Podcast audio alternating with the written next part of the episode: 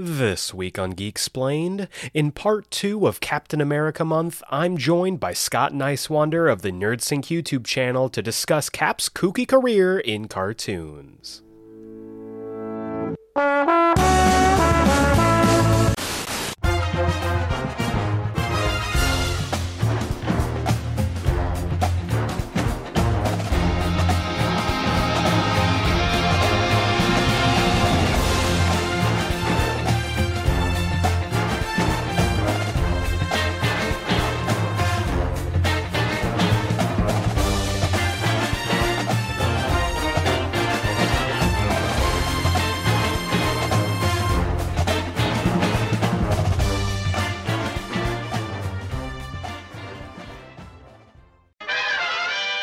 Welcome back to Geek Explained. I'm your host, Eric Azana, and today's episode is part two of Captain America month, where pretty much the entire month of July is dedicated to the Star Spangled Avenger. Last week was part one, where I did a special spotlight on the Mark Waid and George Molina book, Captain America Man Out of Time, and this week we're diverging a little bit from comics and heading into the world of animation as we talk about Captain America's um, sordid history when it comes to animation and cartoons. And joining me for this discussion is YouTube extraordinaire Scott Niswander of the NerdSync YouTube channel. Very excited to share this discussion with you folks. It was a blast, and I am very, very excited to continue on this month dedicated to to Steve Rogers. We also have, of course, this week's Comics Countdown, where I talk about all the comics you should be picking up this week. But before we get into all of that, let's check in with this week's news.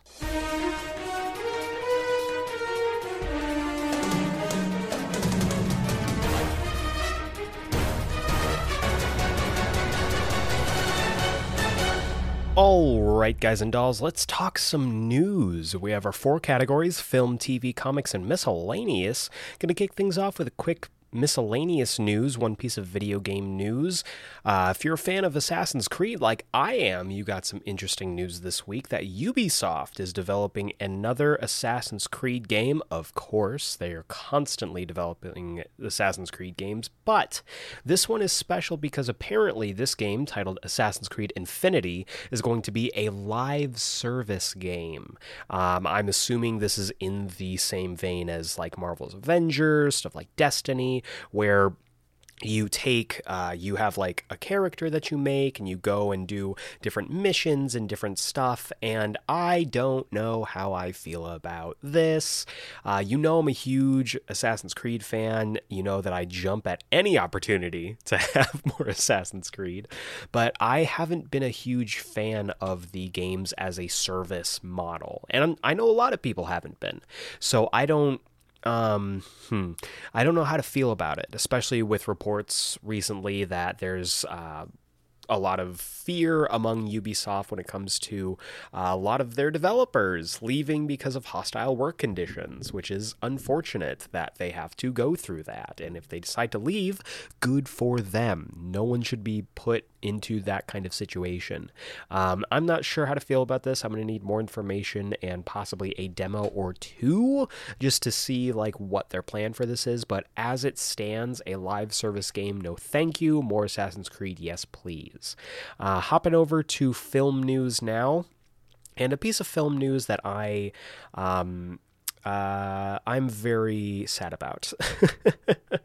uh, this one hit home for me. Uh, this past week, Richard Donner, director of Lethal Weapon and one of my favorite uh, really one of my favorite, not just superhero movies, but movies of all time. Uh, the first two Superman films, but specifically Superman 1978. Richard Donner was a world class filmmaker, making other films, of course, as well, and leaving his mark on film, on that industry. But for me, for uh, Eric Azana, um, a little kid growing up as a military brat, he left his mark on me with Superman. Like, Superman Superman, like Christopher Reeve's Superman. Together, him and Christopher Reeve made me believe that a man could fly. And finding out about his passing really, really hurt. Uh, he had a love for the character, he had a love for telling stories and just using every tool available to him in the filmmaking medium to tell incredible stories.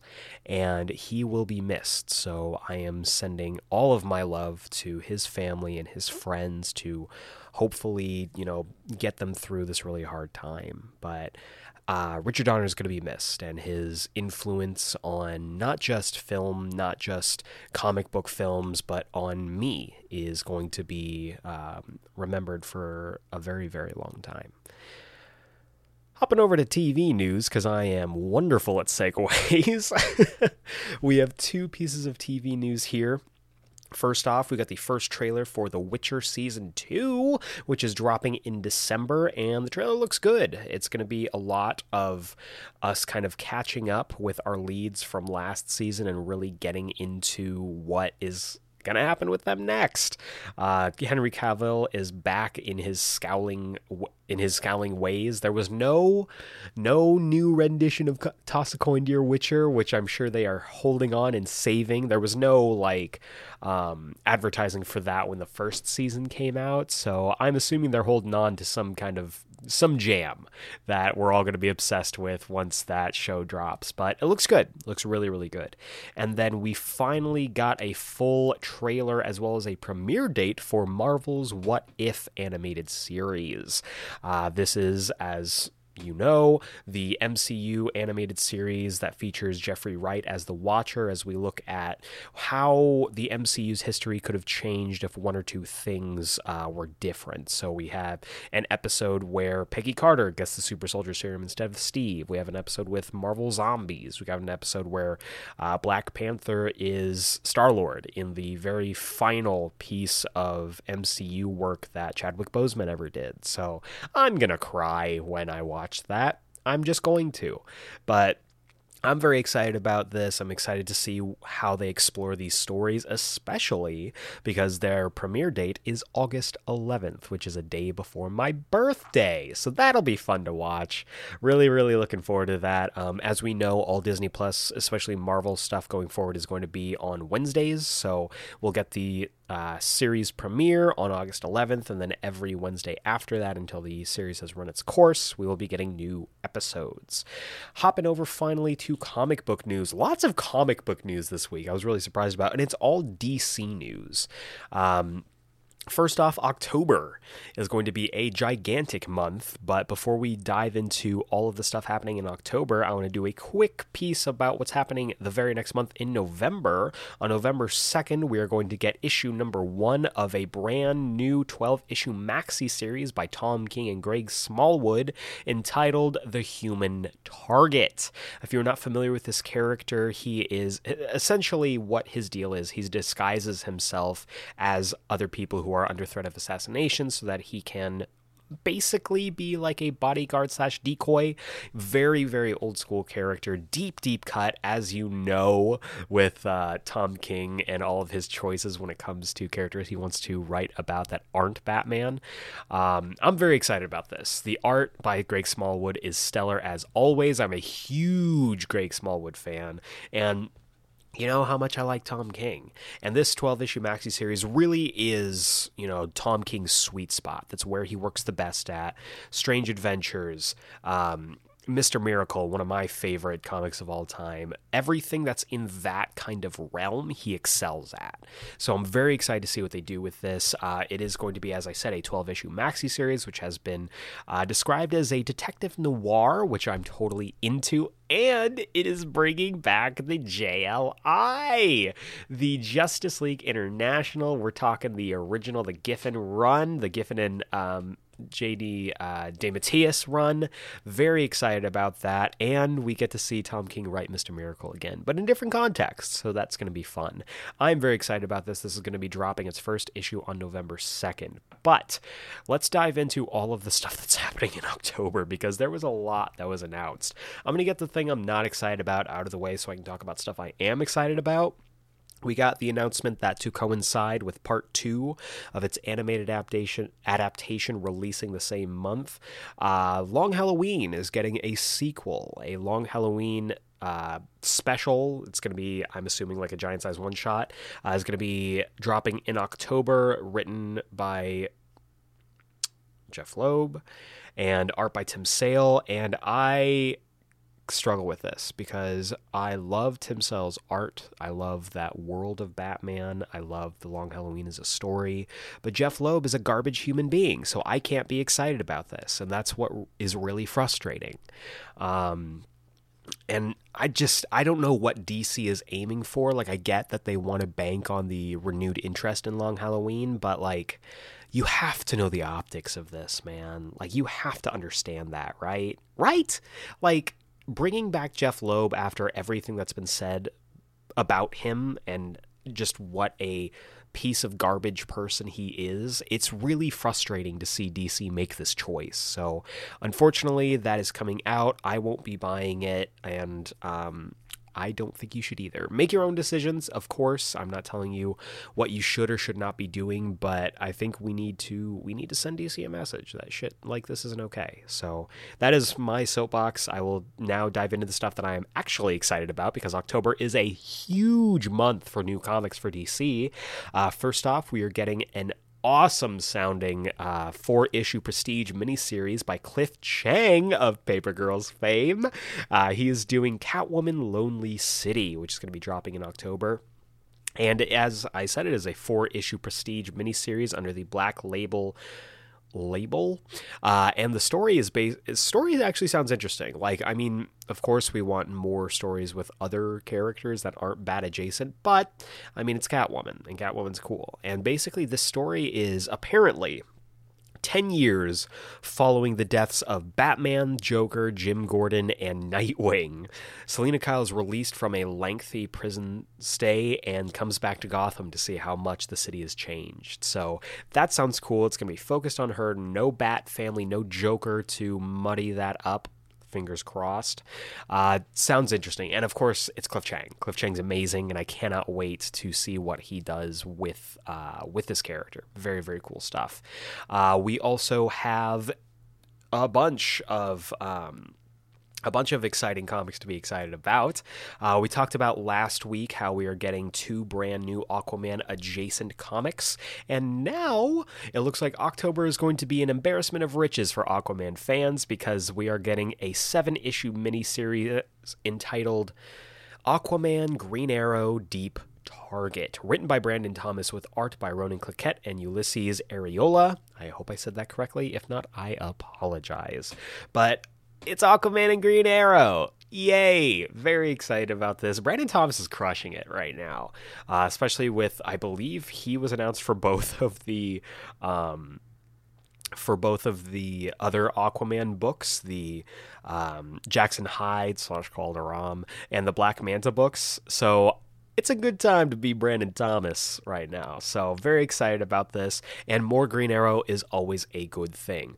Looks really good. I mean, Ronan Cliquet is a great artist. So, I'm very, very excited about this. And finally, we got the announcement for two brand new horror themed DC comics coming in October to ring in the season. Uh, first, and they're both ridiculous. They're both ridiculous. So, first off, we have DC versus Vampires by James Tynion IV and Matthew Rosenberg, who it looks like is here to stay with the DC universe. And on art is Otto Schmidt. It looks like from the uh, solicits and from the cover that it's going to be Batman and Green Arrow going up against a secret army of zombies. And Otto Schmidt drawing Green Arrow once again alongside Batman now against vampires is going to be very fun. Uh, this is going to reunite Matthew Rosenberg and Otto Schmidt, the team behind Hawkeye Freefall. So, of course, I'm going to be all over this. It's dumb, it's silly, but it looks like it's going to be a fun time. It's going to be a 12 issue maxi series. Taking us from October to October, I guess. But I am I am very interested in this. I'll be picking this up, if nothing else, for that gorgeous Otto Schmidt art. And then on the other side of things, we're not just getting vampires, we're getting zombies. Uh, Task Force Z, written by Matthew Rosenberg with art by Eddy Barrows and Eber Ferreira is going to be essentially it looks like zombie suicide squad uh, red hood is leading a team red hood is not a zombie but it looks like this one's actually going to be in universe i don't think that DC versus vampires is going to be in universe because it said in the same vein as Deceased, which is an alternate universe, of course. Um, so I don't know. I think this one might be in universe because it references A Day. It references that event where everyone basically died in Arkham Asylum. And the characters that we have in here are all dead except for Jason Hood. Jason, Jesus Christ, Jason Hood, Jason Todd Red. He, he his that's his name, Jason Hood. Jason Hood is leading this ragtag team that includes the Arkham Knight, Bane, Manbat, some person named Sundowner, who I definitely thought was Katana until they didn't mention Katana's name. Um, and most excitingly, my boy Mr. Bloom. Super Heavy lives. Mr. Bloom is back. If you haven't read uh, Super Heavy, what is wrong with you? Um, I am interested in this. Uh, this is, I mean, it's Eddy Barrows art. What do you want from me? Eddy Barrows always gets me to pick up a book. Uh, the synopsis for this one says on a day hundreds of gotham city's most dangerous and deranged criminals were left dead after an attack on arkham asylum and now they're getting a second chance at life. A mysterious benefactor is bringing together a new task force and has recruited the only person who could lead them someone who knows what it's like to come back from a brutal death Jason Hood. That is his name now. Now, Jason Hood has to unravel the mystery surrounding this team of the recently deceased while leading a lineup of some of Gotham City's worst criminals who've ever lived Bane, Manbat, Arkham Knight, Sundowner, Mr. Bloom. Again, I have no concept for who Sundowner is. I believe they're an original character. Uh, the only thing that I could find when I looked up Sundowner was a Dark Horse comic, which I can almost guarantee is not the same thing. So it's going to be interesting to see what they do with this, why they have zombies, why we need zombies. Um, I mean, again, it's it's October. It's time for spooky stuff. So Matthew Rosenberg is doing his thing with the alternate universe stuff and also all of the horror stuff. So I'm excited. I'm looking forward to picking these up. We'll have to see if they're as good as Deceased. They called their shot by comparing them to Deceased, so we will just have to see. But that is it for the news. And speaking of comic books and comic book adaptations, that is going to roll us right on into the main event, the main course, the entree, if you will, which is part two of Captain America month, where we count down the history of Captain America in cartoons, featuring special guest Scott Niswander. When Captain America throws his mighty shield, all those who chose to oppose his shield must yield. If he's led to a fight and a duel is due, then the red and the white and the blue will come through when Captain America throws his mighty shield. Ladies and gentlemen, welcome to part two of Captain America month. Very excited to dedicate this entire month of July to the Star Spangled Avenger. Last week, for part one, we did a special Geek Explain spotlight on Mark Waid and George Molina's Captain America Man Out of Time, the five issue miniseries that I absolutely adore with my whole heart.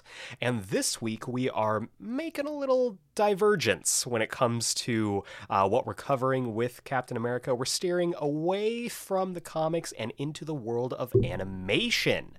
Uh, we're going to be covering Captain America's kooky career in cartoons and to discuss Captain America's history in the animated form. I wanted to uh, bring someone in who might have a thing or two to say about Captain America in cartoons, and I am incredibly excited to announce him and bring him onto the podcast for the very first time. Uh, welcome to the podcast, Scott Niswander. Scott, how are you? I am doing so good. Thank you so much for having me. This is going to be so fun. Yeah, man, I'm I'm really excited to uh, to kind of dive into this because with the entire month uh, being dedicated to Cap, I really wanted to examine all facets of him mm-hmm. in media, not just comics. And he's got a weird, weird relationship with cartoons. And I think you yes. probably better than anybody know about that. I know about exactly one sliver of, of Cap's history with cartoons. So I, I just recently made a video on my YouTube uh, channel, NerdSync, about the Cap cartoon from the 1960s that was a part of the Marvel superheroes. Uh, and that's superheroes as two separate words. Um, and that was such a fun show to dive into and experience. And it's so completely bonkers. And I, I'm excited to talk about that uh, as well as all these other places that Cap has popped up. Yeah, man, and that that cartoon I think is a as good a place to start as any. Uh, we'll be going through pretty much that through kind of the modern day when it comes to uh, his history, when it comes to cartoons. We'll be talking about kind of the basic premise of whenever he popped up and also talking about the voice actors. We're going to get into everything that you need to know. So I think we'll just go ahead and dive into it. Well, first, before we do that, I want to ask you because I I asked this question to all the guests in the previous themed month we did when we did X May. Uh, how were you Hmm. introduced to Captain America, and do you have a favorite uh, Captain America comic?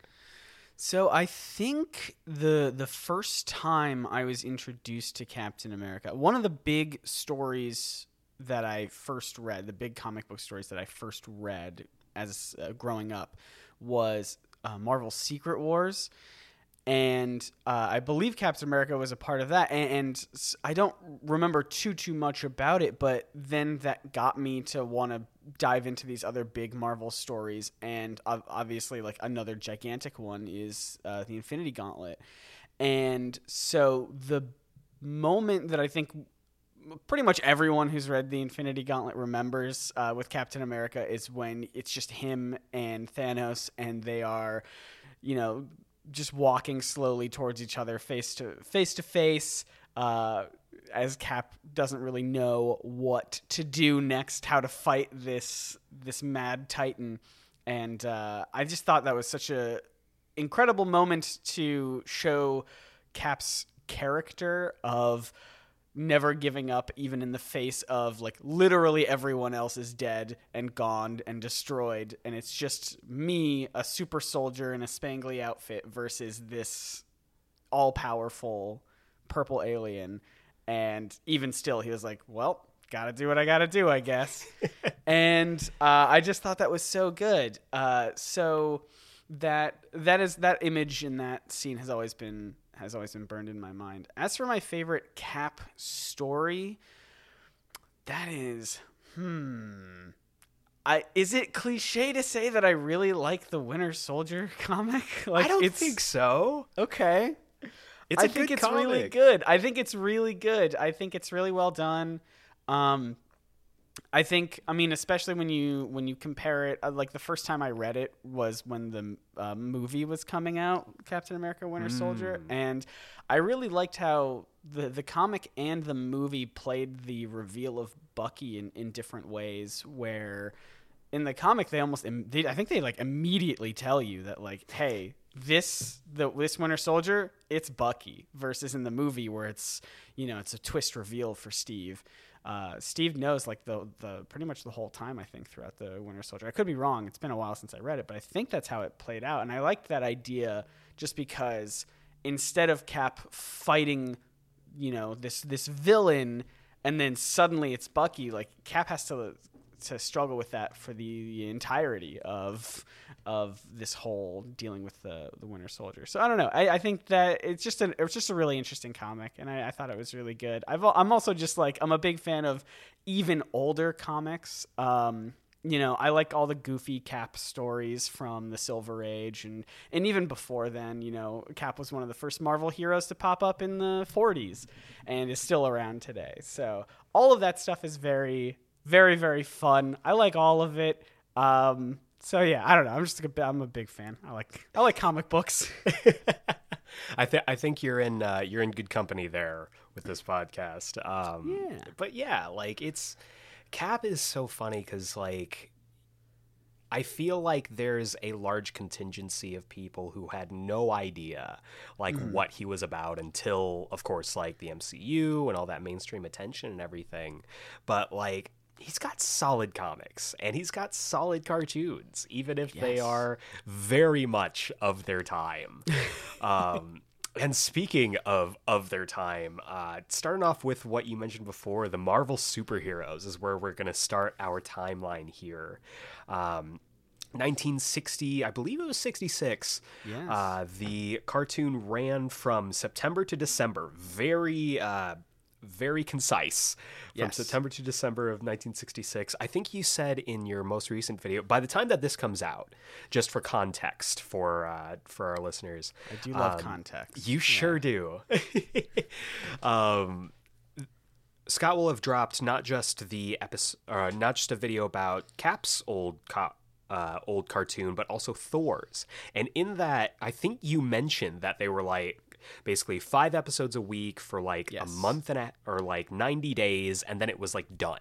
And that's Yeah. wild to me. So something that I and I keep trying to figure out a way to work all this in, all this information in without overwhelming the the origin of, of these cartoons, but I, I haven't really worked it into either of these videos yet. But that's okay. I got like three more to do. Um, th- these cartoons played every single day of the week and every uh, every weekday, I should say. Weekends they didn't play anything, but every weekday and every hero was assigned a weekday. So I believe it was Captain America Monday. Iron Man Tuesday, Hulk Wednesday, Thor Thursday, and Namor Friday. I think that's how it went. That might be. I might have Hulk and Iron Man switched around, but I'm pretty sure that was it. So every every day of the week would be a different hero, and they ran 13 episodes per each uh, for each hero uh, for 90 days total. So 65 episodes in the span of 90 days. And then that was it. And then they didn't have any follow up ones. Um, they had they had a Spider Man cartoon in the uh, in 1967. Um, he was originally going to be slated for this series as well, the Marvel superheroes, but they were like Spider Man's too big. He should get his own show, and they were right. but uh, but they all these other heroes like yeah, it started off, and obviously, if you're starting on a Monday, that means the very first one of these cartoons to ever premiere was Captain America. Yeah, and it's I I love the fact that Thor was on Thursday. I mean, it it only feels right. and then having Namor for Fish Fridays, like I, it's Oh yeah. classic. I mean, Hulk Hump Days if he was on a Wednesday, you know, um, Tony Tuesdays for for Iron Man. That's yeah. I mean, I think we cracked the code here. It's I think it's we done. did it. So in this uh, in this show, Captain America was voiced by Sandy Becker, and Sandy Becker, I doing the research for this was kind of wild. He was a children's uh, children's program host. Mm-hmm. Like he did children's shows. Um, he ba- he was basically like a local version of Mister Rogers, where he Oh, would like awesome. yeah, right. And one thing that I thought was incredible was that his uh, his show was one of the first broadcast um, programs on TV that went on air live right after the assassination of JFK. And oh so he had to kind of explain to the kids like what was going on. And that's mm. wild. It's just I can't even picture being put in that situation. Yeah. I It's- mean, I can't imagine what they originally had planned that day, but I'm sure that was thrown out the window entirely. It's like, uh, I really want to do an episode about chalk drawings, but I feel like this might be more important. There might be a slightly more pressing matter at hand here, kids.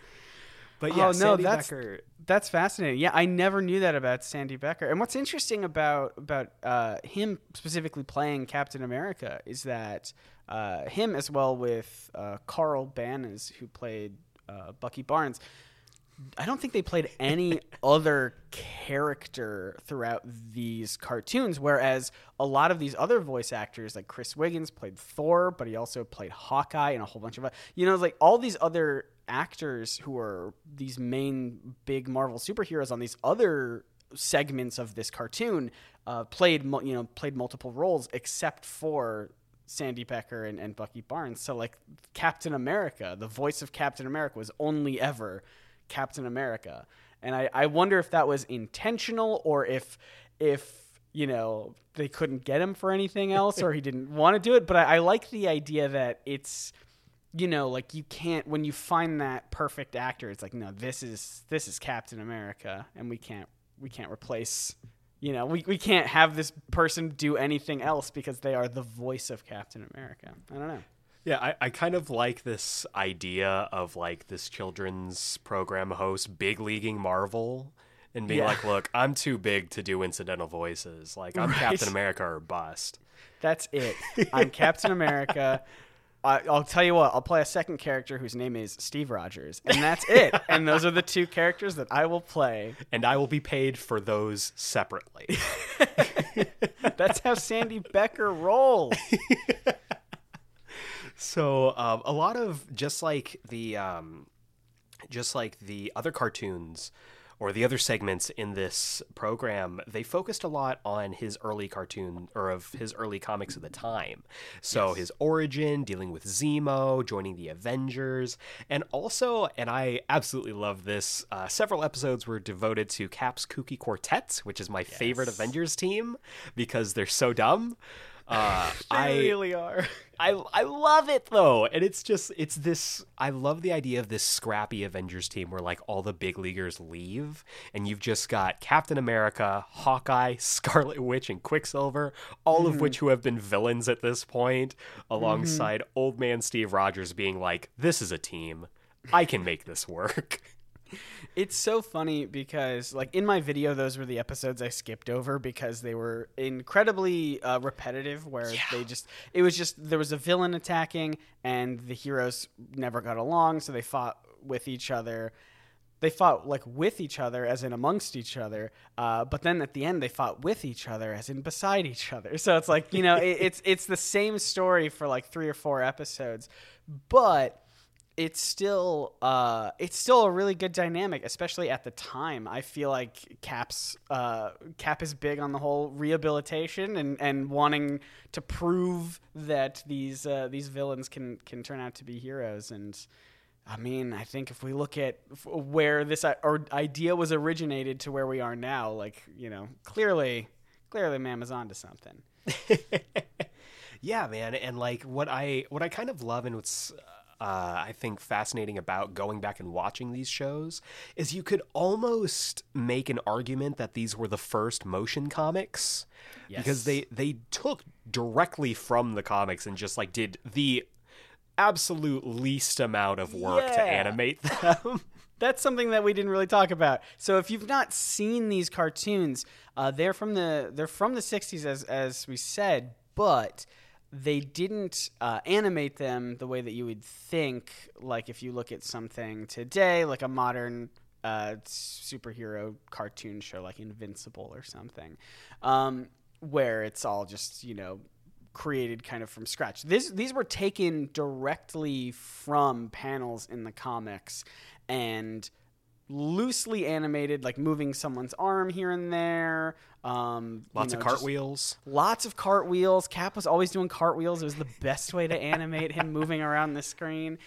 Uh, there, it's so it's very it's very loosely done. It's very cheaply done, and uh, you know there are there's archival footage of Stan Lee trying at the time trying to convince everyone that this was the best way to present Marvel comics because you're taking direct images from the comics and creating this cartoon out of them and getting you know now the action feels even bigger and stronger because it's in motion.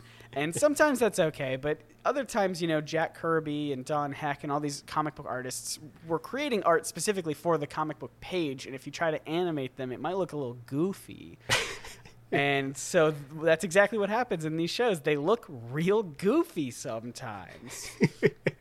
Yeah, I think um I think you mentioned in the cap video that like when whenever they show Zemo, there's like one shot of him like shaking his fist that they use like five or six times. And then like talking about that that segment um in that in the Thor video about Stan Lee trying to convince people, I had to go I had to rewind that part of the video cuz I didn't believe that that was Stan Lee. It Yeah. looks nothing like him. if he didn't introduce himself as Stan Lee at the start, you would you would think it's like an alternate version reality. You know, like it because it's it's Stan That's- Lee that's without a variant Stan. mustache. Yeah, it's Stan Lee without a mustache and without glasses. And his So- hair's like slicked back. His like, hair's yeah, his he's like he has less hair than in in that in those in that video than he did like in in the more modern times. So it just looks really off, but it's him. Sure enough, it's the man trying to tell everyone. And and you know, obviously the the reason the real reason why they chose to animate these shows this way is because it was very cheap to do because they already had all of the images to do uh, to, to use and, and to turn them into cartoons and the animation studio who made these uh, Grantray-Lawrence animations I believe they uh, never really worked on anything else. They were not a, a super uh, well-known studio.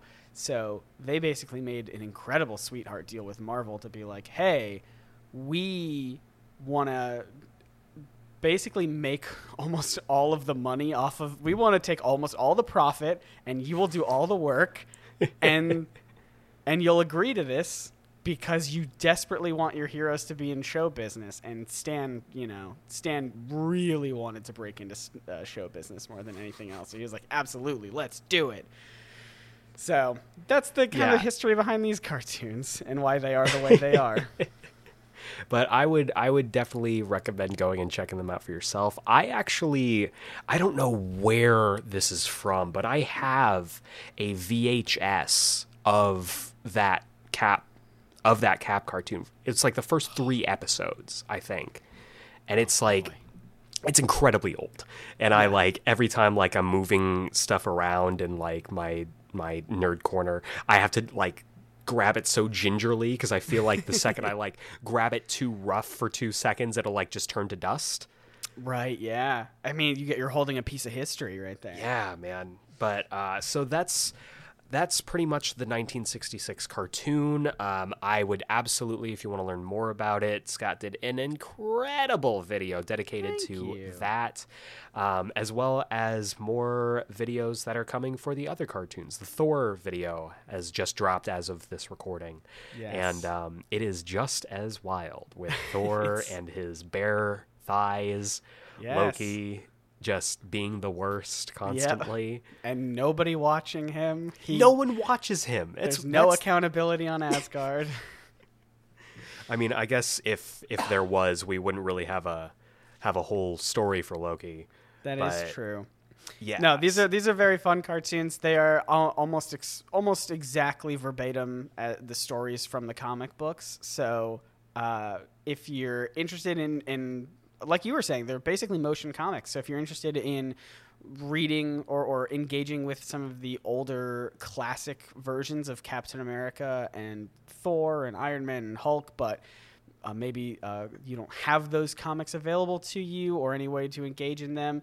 Um, not that these DV- not that these DVDs are any easier to find for me personally, but if you're in the UK, apparently they're everywhere. So go go look up one of these, and you basically have a motion comic, fully voice acted, uh, for these older classic comics. And I think they're a fantastic piece of, of weird, almost lost media. They're lost to me. They're not lost to anyone else in the UK, apparently. And we we do have some UK listeners, so I will put the challenge out to them to go out and find these. Please send me all of these cartoons so I can I can analyze them. They're so fun. Send them to Scott. But um so that, you know, brings us about 30 almost 30 no, actually yes, 30 years later, Cap wouldn't show up in a an animated form for a, a very long time until we got the original Marvel slash Saban slash Fox animated universe. Yes. In the uh, mid early to mid 90s, we got cartoons like X-Men, Spider-Man, Fantastic 4, and it goes downhill from there. And the most prominent uh, of those shows did feature Captain America in supporting roles. Yes. I first popped up in X-Men the animated series in the uh, final episode or final season episode Old Soldiers that was released on uh, February 22nd, 1997 and if you haven't uh, if you haven't yet, we did a whole uh, episode on uh, on the X Men animated series with Josh from the Panels to Pixels YouTube channel, where we ranked our favorite episodes from there. And this was on my list because I love Cap, and you shouldn't be surprised about this. But um, yeah, it's it's a hell of an episode, and it shows the uh, the past. It's mostly told in flashback, narrated by Wolverine, and it goes over this uh, espionage mission that he and Cap undertook in uh, Nazi-occupied France, mm-hmm. and it's fascinating. Yeah, I've always loved the pairing of Captain America and Wolverine because yeah. these are these are two characters who are um, like Cap was obviously like displaced from his time via being frozen, whereas Wolverine sort of lived through through all of it. But it's it's people with old old souls, I guess, um, who are yeah. I mean, as the title suggests, they're they're old soldiers, and I like this pairing, especially when you get into like the really deep lore of Marvel comics, and you realize like the whole reason why Captain America was even created in the first place was because they were testing out uh, these, you know, the super soldier serum was supposed to be a way for humans to help fight against mutant threats. So like everything is always ties back to both like mutants and Captain America. And so when you get the pairing of exact of, of, a mutant, probably the most popular mutant, and Captain America together. It just feels like a, a classic pairing of, of Marvel goodness, and you can tell a, a very tragic stories there. You can tell very fun stories there. So I, I just like these two together. Absolutely, I couldn't agree more. And like having their different perspectives is really cool. But just like in a later show, uh, X Men Evolution, this is more Wolverine's perspective on mm. Cap, and it's not really, uh, which is also a fantastic episode, Project Rebirth from X Men Evolution, underrated show. Um, I love X Men Evolution. It's so good, uh, but it's it's interesting that a lot of Captain America in cartoons is from other people's perspectives and it's just like they it's all like deifying him and making sure that like everyone knows like hey man Captain America he was he was the bee's knees. He really was. And like it's it's fascinating when you actually like bring the character in for any like extended amount of time which spider-man the animated series did. They had him for two different arcs in their final season. Apparently when you're getting ready for your final season you just throw captain america in there That is the rule. That is the, the, rule. rule. You got to do that 100%. So I'm I'm really excited for the final season of Castlevania to have Captain America for some reason. it's it's that, the rule. Well, the the weirdest one to me was Gilmore Girls final season. Yeah. They threw Cap in there. And it was such a bold choice, but I think it really paid off cuz like, you know, with Rory's whole story, like, oh, will she with Logan or not? And then you throw Captain America in here and it's got a whole it, you know, it just it just adds to the the flavor and the spice to it. So I thought it was a really interesting choice. And I'm glad um, that TV has the rule of always throwing in Captain America in the final I'm season. pretty sure he socked Jesse on the jaw too, in in one of those episodes. That is true. It really put him on the straight and narrow, so that was pretty pretty helpful for that character. so um, in this in this final season for Spider-Man the Animated Series, he first made uh, some appearances in the Six Forgotten Warriors saga uh, mm. from September to October of '97. A full, I just I'm still wrapping my head around this. A full 30 years after that cartoon initially yeah. from Marvel superheroes. It's wild. Nothing. There was such a dry spell. Yeah. Unbelievable. I didn't even realize it was that long until you put these numbers on I, I was going to say paper, I, but I didn't either. Yeah. Like it's it's wild and it's kind of I mean I guess it's fitting for Cap to spend, you know, 30 years on ice and pop back yeah. up. Very, but, very true. Very good observation.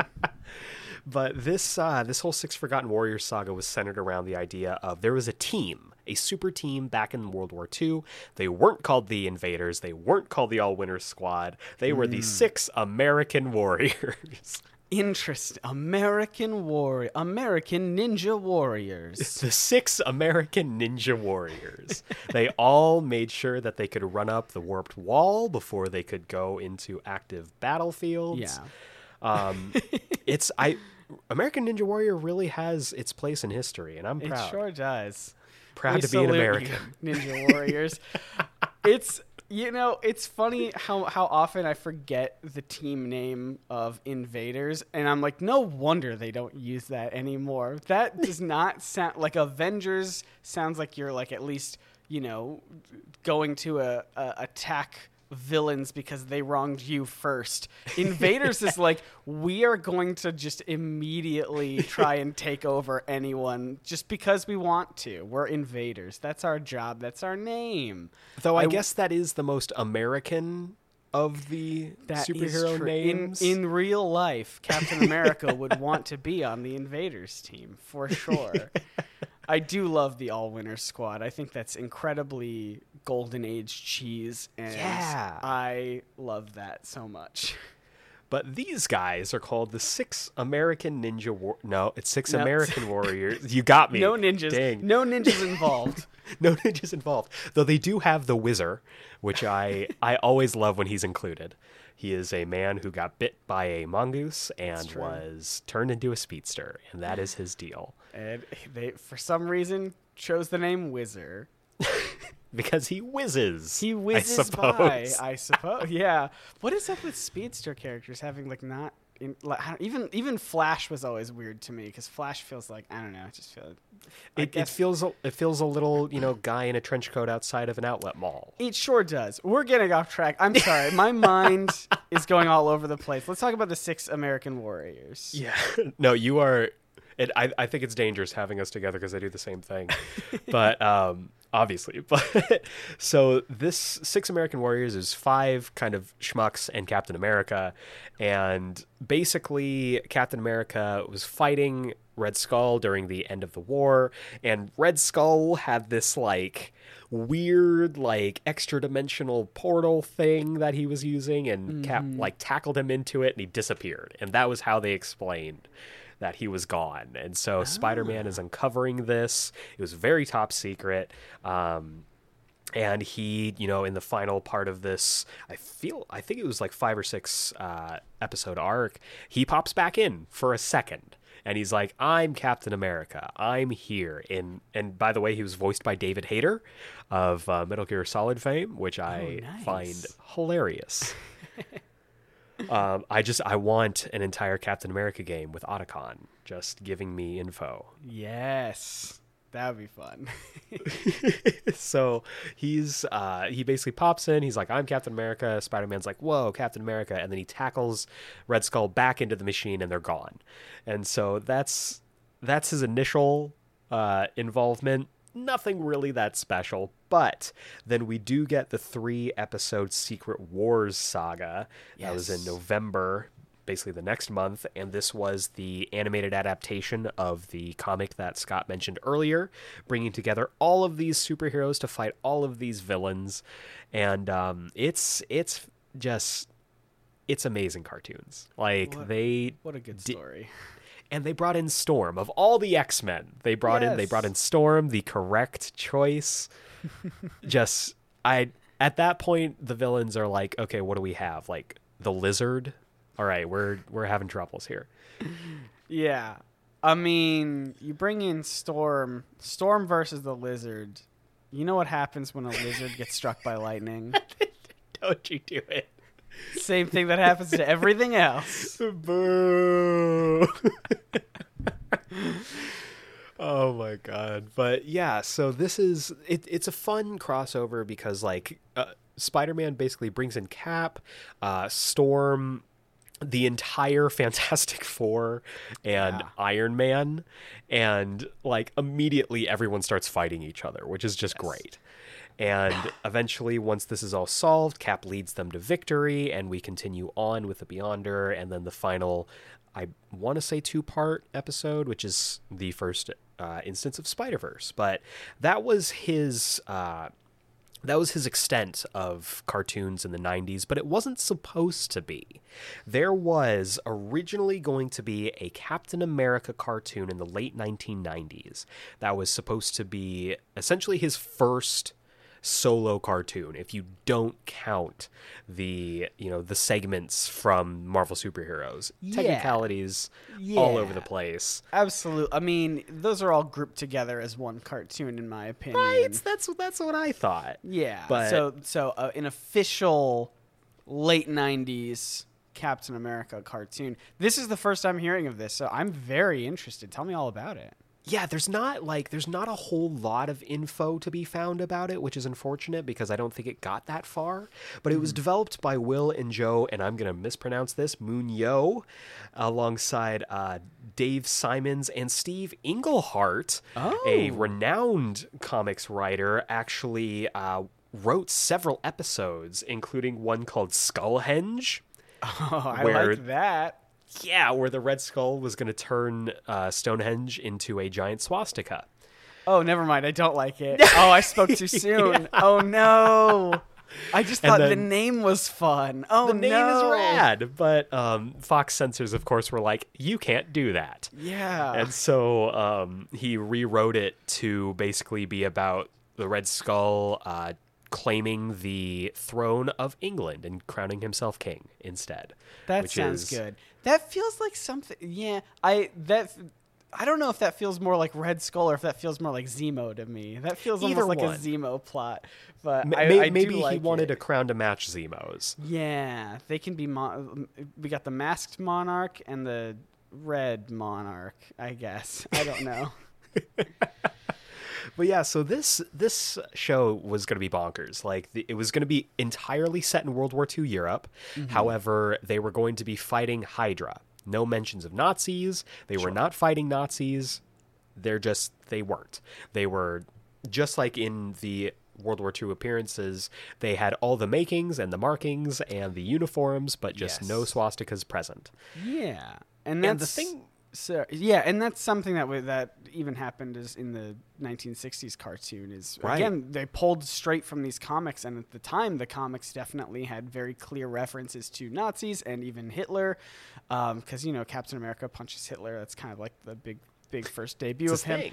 Yeah, it's his thing. He loves doing it. He can't get enough of it. And uh, in the cartoon, when they took the exact panels and, and animated them, they took out all of that imagery. Uh, so it does not surprise me that 30 years later they would be like, "Yeah, let's uh, let's keep it let's keep it on the safe thing. Fictional bad guys. Fictional Yeah. bad guys. Unnamed fictional bad guys. Right. Um, and the thing that was kind of wild to me about this is that Captain America was actually going to be named Tommy Tompkins. Oh His, no. his real name was Tommy Tompkins, and Steve Rogers is an alias that the U.S. government gives to him. Oh, I don't like that. I don't either. I mean, they're keeping up alliteration rules with comic books, which is fine, but I can't get behind a Tommy Tompkins Captain America. That feels the alliteration thing. I think you're onto something there because Captain America is one of the most popular classic Marvel characters that Stan Lee had nothing to do with. And so when when you're like, how can we create a modern one? You're like, oh, well, let's Stan Leeify him by giving him an, an alliterative name, like a Peter Parker or a, a Reed Richards or Susan Storm. You know, like Tommy Or a Bucky Tompkins. Barnes, A Bucky yeah. Barnes. Uh, yeah, Tommy Tompkins. Like, uh, come Can you on. imagine? They're just like I. I can so clearly picture in my mind. It's like it's Bucky and Tommy out and just Uh. out and about causing shenanigans for I the Third don't- Reich. Like I, the only adult man who sh- is allowed to be called Tommy is the Tommy from Power Rangers. I feel. oh, I thought you were gonna say Tommy Lee Jones. Oh wait, yes. Also, Tom. No, actually, you know what? I'm gonna commit. I, I already said No, Tommy Thomas Lee Jones. Thomas Lee Jones. Thomas Lee Jones. that makes him sound even older than he actually. is. Get out of here. Get out of here, Thomas. It's all about Green Ranger Tommy. but yeah, so he was going to be named Tommy Tompkins. Um, Bucky was going to be part of this. Uh, Baron Strucker was going to be a recurring villain in the show, and they actually got to the point where they had animated a sizzle reel, which you can find on YouTube. It is um exactly what you expect it to be. Lots of patriotic horn music, shots of tanks, and all that CGI glory that they were starting to use at the end of uh, 90s Marvel cartoons. And just, it looks exactly like it would have been. But unfortunately, due to Marvel's money troubles, the show was canceled before it was uh, even first animated or voice acted, which is a shame. That is, it, it's it's interesting because I, it my mind when when you're talking about like cartoons, I don't really connect. I, don't know. Maybe you get this too, but it's so when I'm talking about like different types of media or different things from history, it's so hard for my brain to connect all of the context of everything without like making a, a, a clear effort to do so. So, like for example, we're talking about like comics or we're talking about cartoons from the late 90s and I'm just like yeah these cartoons are rad i love them and then you mentioned like marvel's money troubles and i was like oh yeah wait hold on the 90s were not a good time for marvel. Oh i forgot about that. Like you look at their cartoon lineup and you see like x-men the animated series and spider-man the animated series and all this good stuff that people remember fondly and you're like man marvel must have been killing it. They were not. They were not killing it. they were not. I just lo- I like that I I can very clearly picture in my mind it's like it's literally a comic book panel of you being like, "Yeah, man, Marvel was killing it," and then the caption box, "They were not." They were not. They absolutely were. In in terms of comics, the co- the whole comic book industry was not doing great uh, Not during during the really, late '90s. Oh no! And it's funny because, like, thinking back on that, like, not knowing the context of everything, like, I can just clearly picture, like, me as this little kid watching Spider Man and X Men and being like, yeah, man, Marvel Comics. And meanwhile, the building's on fire. Yeah, like, exactly. Stan Lee is, like, running out. Like, it's. It's funny when you put everything into perspective and like link up a timeline. It's kind of wild. Absolutely, it's it's so fascinating. I what I what I will say about this show that I really enjoy actually is the idea that it would take place entirely during. Uh, like World War II, or just in the past, like it wouldn't be modern Yeah. times, right? I think that's such an interesting idea because I think with Captain America specifically, you can tell that when they brought him back in Marvel Comics in uh, into the future with uh, Avengers and whatnot, I don't know if it was Stan. It probably was Jack Kirby. Honestly, really missed telling those old Cap in the military stories. So there'd be a lot Oh, of yeah. there'd be a lot of backup uh, issues where like the last three or four pages was like a small vignette of a Cap story from from World War II. And uh, actually, I feel like Jack Kirby did that for everything. Even Thor, like, oh yeah, you'd bring Thor into the modern world with the Avengers, and and you know, but the last couple pages would be some cool adventure he had way in the distant past with all the the Warriors three and whatnot. So I think Jack Kirby just really loved. Uh, basically taking superheroes and being like, but what were they up to uh, before the before all the superhero stuff? Let's let's figure all that out. And uh, I like the idea that this would tell a Captain America story set specifically in in that time period. It feels very true to how the character was like originally uh, created. Agreed. Yeah, and I think it would have it would have opened up some really interesting um, opportunities for like maybe we get a two episode arc where Wolverine shows up, and they're like, you know, you get that French um, mission from his perspective. I was gonna like, say that same thing. That would actually be really interesting. be rad. Oh yeah. So, uh, unfortunately, the show did not happen, which means we missed out on Tommy and Bucky adventures. It's it's unfortunate, but uh, we did get more uh, Captain America cartoon nonsense in the 2000s, where, as I said before, he popped up for a hot minute in the uh, Project Rebirth episode of X Men Evolution. Uh, I don't have it in the notes, but he was also in the Superhero Squad show, voiced by Tom Kenny of SpongeBob fame Oh nice. and it's wild. He is, I mean, that show obviously made for a very young audience, so it's all the characters distilled into their most like child-friendly form, but he was basically the older brother character who's constantly like talking about, well, back in my day. Yeah. And it's I love it. But the the ones that stuck with me were uh, the Ultimate Avengers cartoons. And they were two cartoon movies. Uh, first one was just called Ultimate Avengers, the movie. And it uh, released on February 21st, 2006. And it was a very loose adaptation of The Ultimates by uh, Mark Yes. Millar and Bryan Hitch. In this iteration, he was played by Justin Gross.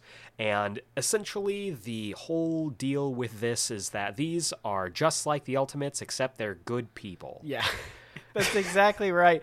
So I, my history with the Ultimates and this this movie even specifically was I saw this movie before I read any of the Ultimate comics. Same. And this movie, I was like, oh yeah, this is really fun. Like I I remember liking. I've not seen it in gosh probably since it came out, so I have no idea if it still holds up. But at the time, I was like, oh, this is really fun. I want to read this. I want to read the comics where this came from. And you go and read the Ultimate the Ultimates comics and or just anything in the Ultimate universe, probably except Spider Man. Spider Man's pretty good, but ever anything in the Ultimate universe, and you're just like, oh, oh, Oh, no. this is oh no, oh man, oh It's just that, that Scott Pilgrim moment where he's like, oh, no, this is a nightmare. exactly, exactly.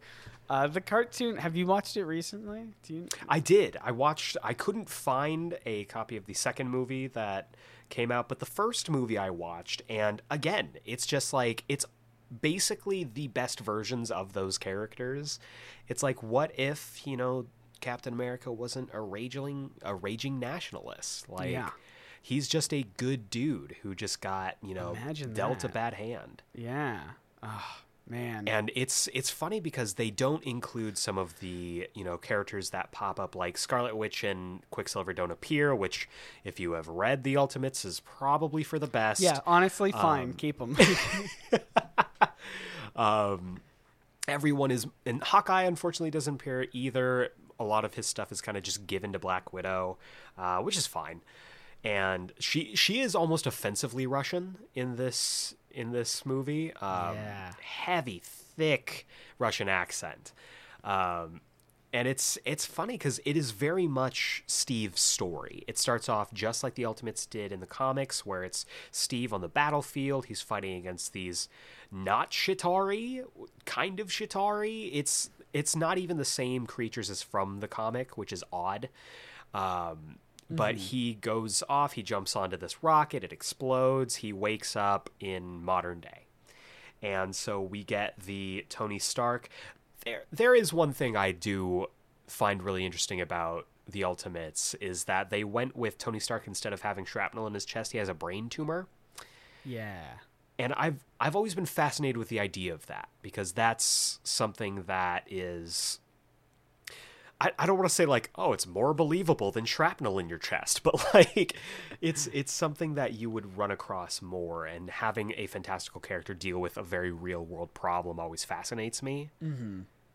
and so this and it really just kind of focuses on two big beats from the comic. It's the hulk rampage where um, where uh, the Avengers have to essentially, or the Ultimates have to fight against uh, the Hulk, who's on a rampage, and then the Chitauri invasion, but they kind of switch them around. So the Chitauri invasion happens, Hulk shows up, he fights, and then he goes crazy in the final battles against the Hulk. It's weird, but it mostly holds up. It mostly holds up.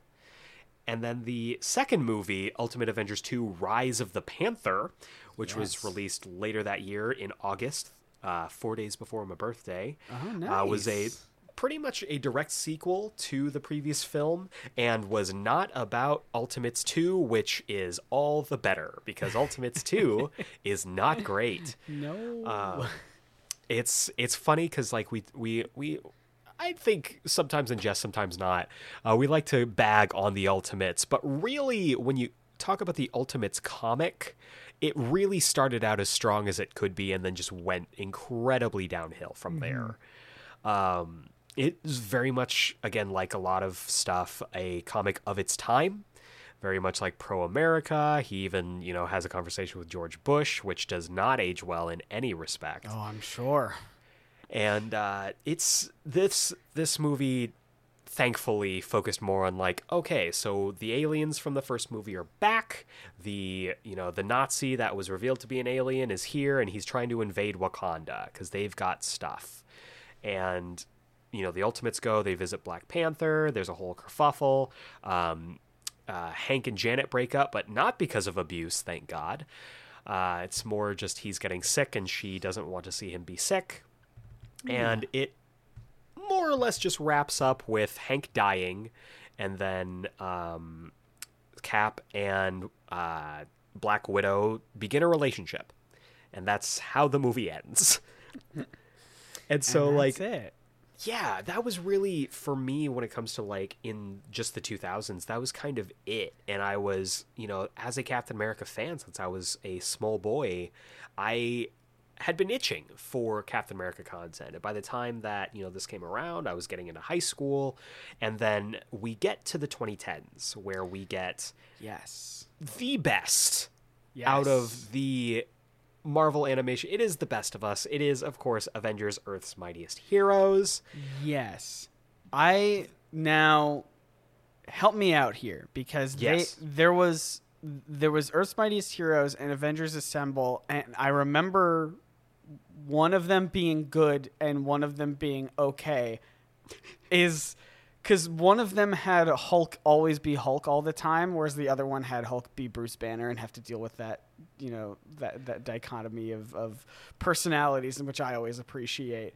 And it seemed a little bit more serious, whereas the other one was a little bit more like, you know, kids and jokes, and that's fine. But I remember one of them being like, "Oh, this is good," and I don't think it lasted very long. Can you shed some light on which one was which for me?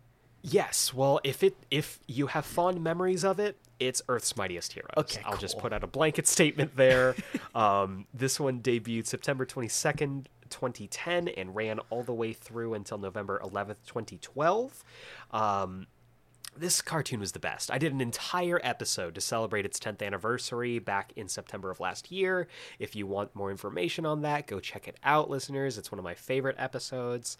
Um, it's it's wonderful. I talk all about the show, my favorite episodes, the whole thing, as well as the um, the pitches for season three, which never happened. But this cartoon is so like draws so much from silver age and modern comics.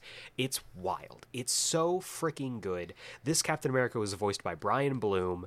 Brian bloom is a wonderful voice actor who has continued to play captain america since this in most video game stuff. Like most recently he did the voice for him in um, uh, what was it? Uh, Ultimate Alliance 3 Black Order on the Switch. Nice. Um, yeah, that whole game was basically voice cast wise was just an Earth's Mightiest Heroes reunion. Oh, it's all of the same voice actors, and I love it. Super, super good. That game has a lot of problems, but the that- voice cast is not one of them. I've not played that game, but I, I, I do. Here's a fun fact about the original Marvel Ultimate Alliance Yes, video game: is that uh, the original uh, voice of Bruce Banner was uh, Arin Hanson from Game Grumps fame. Stop! Yeah. Really? Yes. And Oh Bru- because Bruce isn't a playable, like you can play as Hulk, I think, but Yeah, Bruce you think you only talk to him. Bruce you only interact with like a little bit, and I remember playing it a couple, like replaying it a couple years ago with my friends. Oh my God, And I was just like, wow, that that voice sounds so familiar, and I don't know why. And it's cause it's cause of that. It's cause of the little game grump man. That's wild. I wow. Um, my I am thrown off so much. Wow. uh, no, that's super freaking cool, man. I, I I love seeing stuff like that. I love seeing like people who I enjoy and who Yeah. make good stuff succeed. I it's just I just the the whole like voice acting community especially with like video games and cartoons all this stuff is so interesting and I love I mean you know I, I'm as I continue to dive into these the the older cartoons I want to look more into the voice actors and give people credit where where credit is Yeah. due and see what they what they've done with their careers since then. And it's just it's so interesting that when you when you hear a voice in something and go like, "Oh wait, I know that voice from somewhere else." and it's just I mean, that's the whole that's the whole gig of voice acting. It's so Exactly. it's man. so good. Uh, but yeah, so this this cartoon feels like, if I remember, has a pretty dang good cast in it. Oh yeah, it's it's wonderful. It rules. This is and it was in 2010, so it was before everything was kind of set in stone as an MCU ripoff. Yes. Um, Iron Man is still very much influenced by Robert Downey Jr., but he sounds nothing like him, which is great. And n- no disrespect to Robert Downey Jr., but I enjoy takes on the character that are not him. Who's the guy who all, who seems to always play Iron Man, or at least had a really strong gig as Iron Man? Um, Recently, Nolan North has gotten a lot of play with him. Who's the guy? Do you ever watch the show Heroes? Yes, uh, you're Um, talking about Adrian Pasdar. Yes, he I played love Iron that Man show to death. He played Iron Man for a real long time, and I always enjoyed his performances. Yeah, I believe he was the voice of of um, of Iron Man in Avengers Assemble. Oh, okay. Never mind. Um, no, it's fine. I think Avengers Assemble is probably fine. I just remember. It's- I just remember it came off the heels of Earth's Mightiest Heroes, and Mm-hmm. because of that, I always saw it as a little bit of like a, oh, this isn't as good. Oh, I was hella bitter because Yeah. it was very clear that this cartoon was made just because of the success of the Avengers film. Mm-hmm. And so they're like, oh, we got to get rid of this comic book show and make a show about the MCU, even though it's not technically MCU canon. Right. And um, I'll I'll just dip into that real quick so that I can get back so that we can get back to talking about good stuff. Um, that show ran from May 26th of 2013 to February 24th of 2019. Six years. Real long time. And real long time. And Cap was played by Roger Craig Smith, who is an incredible voice actor. Um, he's done Sonic for a lot of the games. He did Batman in Arkham Origins. He is a wonderful voice actor. He's very, very good. And he plays a hell of a Steve Rogers. But this show was, as Scott mentioned, uh, is heavily influenced by the MCU, though it does get more comic over time. They do get into stuff like. Um, uh, Civil War and getting into Secret Avengers and like stuff like that. But it takes a while, and it's also connected to Ultimate Spider-Man, Guardians of the Galaxy, Hulk, and the other Spider-Man cartoon that is not great. Yeah, yeah. I just remember coming coming to this from Earth's Mightiest Heroes and feeling like a real big letdown. I think the weirdest thing to me, and and I. I only watched a little bit of the first season, so maybe it changed a whole lot, but it just felt like it was much more leaning towards the the comedy side of things. Um, Yeah. which is which is totally fine. you know, people want different things with the with the shows they want. But I think the thing that threw me the most is that Hulk was just always Hulk, and I don't think he ever transformed into Bruce Banner. Like you're walking around, Not once. you're walking around the uh, the Avengers uh, tower, and Hulk is just walking through a hallway. Um, and, and like you know carry like munching on food and just like snacks you know like it's like that's and that's fine that's funny but as as someone who really really appreciates especially at the time i like really loved the depth of the character of Bruce Banner and Hulk and trying to reconcile between those those two voices. It's just like I don't know, it, just being like, nope, Bruce Banner doesn't exist. It's just Hulk all the time. It just felt like, why would you do that to my boy? Why would you do that to this character? Yeah. Yeah, it's it's unfortunate, and that's why back in uh, Earth's Mightiest Heroes, Yeah, we get to see a lot of that. like it. It does focus, you know, for the first few episodes on him just being Hulk, which mirrors the original Avengers run where he was just Hulk that could speak sentences. But they do get to like they have Bruce Banner, they have the dichotomy between the two of them, him getting locked up by General Ross. Like it's really good, and the show did not shy away from some of the darker elements of these characters. Uh, for Cap specifically, he deals with trauma. He deals with losing his friend. Uh, we get some of his most famous stories in this show, where you get his origin. You get a Winter Soldier saga, where it's actually like treated like this is a big deal. Yeah. this is a big deal, and you should care about this. Um, Bucky is also voiced. I can't remember his name, but he's voiced by the guy, the same guy who uh, Scott mm, something, uh, who voiced Robin in the Teen Titans show, which I absolutely love. Yes. They're Oh, great. Fantastic. It's fantastic. And this cartoon also did Secret Empire before Secret Empire um, by making by adapting the Secret Invasion comic that was going on at the time and having Cap be the first hero that was abducted and replaced by a Skrull. And he goes off and he publicly makes an announcement that, you know, these are the Skrulls, and I, for one, welcome our new Skrull overlords. and, like, even though Cap is able to escape ca- captivity and he's able to fight, people for the entire rest of the season after that are like, "Ugh, Captain America wasn't he the guy who gave us up to the Skrulls?" And like you get to see the fallout of that and him dealing with like, "Oh, people don't trust me anymore. I got to build that trust back." yeah, up." there's no like off-screen press conference where it's like, "Hey, Yeah. actually, Captain America, that wasn't Captain America. Uh, it's complicated, just but uh, everything's back Just to normal now. Everything's back to normal now. Bye." You know, like I love I love when stuff like that happens when there are repercussions and consequences for for that sort of stuff. Yeah, man. And the episode that they do that, I think it's it's called I think it's called Along Came a Spider, is also the episode that introduces Spider-Man into the show. And you get to see these two characters, one who had a really good reputation, who got like completely tarnished, and one who is still in the early days of J. Jonah Jameson being like, he's a menace. You got these two characters who are like escorting these civilians out of this collapsed tunnel, and they're like, we don't trust either of you and it's just it's a really fun episode with them together but uh, this uh, the show also covered in its final episode the coming of galactus there's this show is fantastic it is absolutely wonderful and it is a damn shame that it only got two seasons So uh, you're making me want to go watch it. I don't. It's so good. Yeah, I I remember liking it, but at the I think I was in college at the time, so I didn't even have like a proper. I didn't have TV or anything, so I, I was like trying to find some way to uh, to very legally watch it on my school's very uh, safeguarded internet. So it was just very challenging, and I never got to finish it. But from what I watched, I remember really, really digging it. And is it like? Is it? Do you think? Is it on like Disney Plus? That would be great. it is absolutely on disney Oh, Plus. Oh, thank goodness. Yes, the yeah. the entire thing is there, both seasons.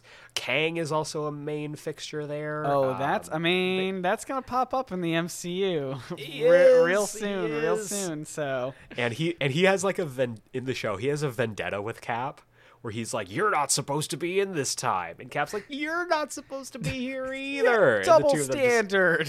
yeah double stand they hate each other it's great Yeah. um, i would absolutely recommend going and watching for the first time or rewatching the show it's wonderful Yeah. but oh, fantastic. But that pretty much brings us up to the modern day. There is currently no Captain America car- or cartoon going on right now, which is unfortunate. Um, most of his animated stuff has been for uh, little things here and there, little um, made for uh, Disney Plus or stuff like animation like that. And we are still awaiting the first Captain America solo cartoon. Um, Scott, do you think we'll ever get there? Think we'll get one? I hope so. I I love the idea of. Uh, I know that currently Marvel wants to make everything connected to, like Disney wants to make everything connected to the MCU. So even things like What If, which is the cartoon series that they'll be doing, um, which will have, I think, I don't know if it will ever feature specifically Steve Rogers as Captain America. I know there's a, a Peggy Carter taking the Super Soldier Serum Yeah. storyline, but I think if if they did take even just take that animation style if people really love it and it kicks off and just tell tell more stories there's so much that you can tell from you know in the very first captain america movie with with chris evans you know they have a whole bunch of montages of him and the and the howling commandos just like busting good. busting uh, up hydra you know networks and things. And you could absolutely tell uh, a cartoon that's just like Captain America and the Howling Commandos, and it, it can still be tied in with the MCU if you want it to, because I know that's what Disney wants to do. and but you can still set it in the past so that it doesn't really have, you know, Captain America's still around, uh, obviously, Yeah. because he hasn't been frozen yet. I think there's absolutely some good, you know some absolutely good stuff that you can do there with with Bucky, uh, like with the Howling Commandos, as we said. Uh, all these cool, uh, even just Captain America's got some weird, wonky villains you could even throw in there too. I don't know. I, I think there's a lot of very very cool stuff that you could do. Uh, Agreed. You could even you could even take cues from shows like Legend of Korra or Clone Wars and kind of adapt that in. Like I love the idea of like previously on Captain America, like having Yes. like that kind of like intro. I think would be awesome. And I think that that's something that I know like I would also like if they decided to be like, oh, this is going to be one season, they'll jump into the modern day. Then you can build out, you know, have Sam introduce the Winter Soldier, like eventually go on to like maybe season 3 Sam is Cap or we, you know, deal with all that stuff. I think it'd be really cool. I think I think it would be really cool, and you could even frame it around this idea that that Cap is. Because look, here's the thing. This is me. All right, hold on. You ready for this? Hold on. Let's do this. This is me pulling out an, an image that I forgot was even there in the MCU. But Captain America in the very first Captain America movie draws himself as like a dancing monkey. Yes. He's a talented artist and that's never explored at all throughout the rest of the movies. and so imagine if the framing device around this cartoon, again, we're just assuming that Disney's going to want it tied into the MCU, but imagine if the framing device is the reason why these are cartoons is because it's basically Cap oh, drawing drawing Oh, out the God. stories of his missions and th- so because we've again we've seen he's Oh. a talented artist so what if uh, after his missions he'll like draw up a little like oh yeah and that happened and that happened and, and Oh and- my god, I love that so oh, much. that would be so fun Dude, that would be rad. Hell yeah. why did they make him such a good artist and then never explain never explore that so i don't know Well, like that's a, that's like a thing in the comics too. Like he is a very accomplished sketch artist, and like Yeah. they mention it once. I think they like in a deleted scene for the uh, for the first Avengers movie. They show him sketching again, and then never again. That's right. Didn't Captain America have a job in Marvel Comics to working at Marvel Comics? I feel like he did. Yeah. Oh man. Let's let's make a Captain America show where it's all it's a cartoon and the framing device is that it's just Captain America drew these cartoons about his missions and I think that would be so fun. I I think you know just like the uh, the Tony Tuesdays, we've cracked the code here. We That's don't. it. We've we've unlocked the secrets of the cosmic cube. We've done it. Hire us. Hire us Hire Disney. us now. I just threw that idea out, and I'm so what? How wasteful of me! I threw that idea out into the uh, out into the open. I didn't even charge Disney any money for it. Uh, actually, uh, trademark Scott Niswander, Yeah. trademark Geek Explained podcast. Yeah, yeah. Um, if you work at Disney, you actually have to pay to acquire this podcast in order Yes. to hear this idea. So and I welcome you to do that. Yeah, so- because I would love to make money for the for the for the past five minutes, if you work at Disney, you might have just heard a, a, a long beeping tone and wondered what we were talking about. You can unlock the full version of this podcast. you just have to go to our Patreon. Mm-hmm, Um, Thank you very much. You can At- you can click the- on that very special Disney tier. It is yeah, the the contractual obligation tier. Mhm. it's a couple hundred thousand dollars per month, but I think you'll really like it. and we'll send you a pin every six months. That's It's right. great. so um, that pretty much wraps things up as we are kind of heading into the uh, the end here. Do you have any final thoughts on Captain America in cartoons? Any uh, specific favorites or anything that you you know? Anything you just really dig about Cap and his cartoon appearances? Yeah, you know, I think I obviously the the ones that are freshest in my mind, uh, kind of ironically, I guess, are the oldest ones. But those I, I like. I like Captain America as a character a whole lot, much more than I did. I think growing up. Um, I, I always thought very, very much like how people view Superman as this big blue boy scout, where it's like, oh, they just do the whatever. They're just always good, and there's no depth there. I think with Captain America, there's a ton of depth to explore, and I think the movies in the MCU have, have absolutely shown that. And I wish, I wish, hopefully someday we can get a, a Captain America forward cartoon because there's so much to explore and I know that Chris Evans did such a spectacular job in that role that Disney would never want to put anyone else in that role, even in a cartoon form, probably.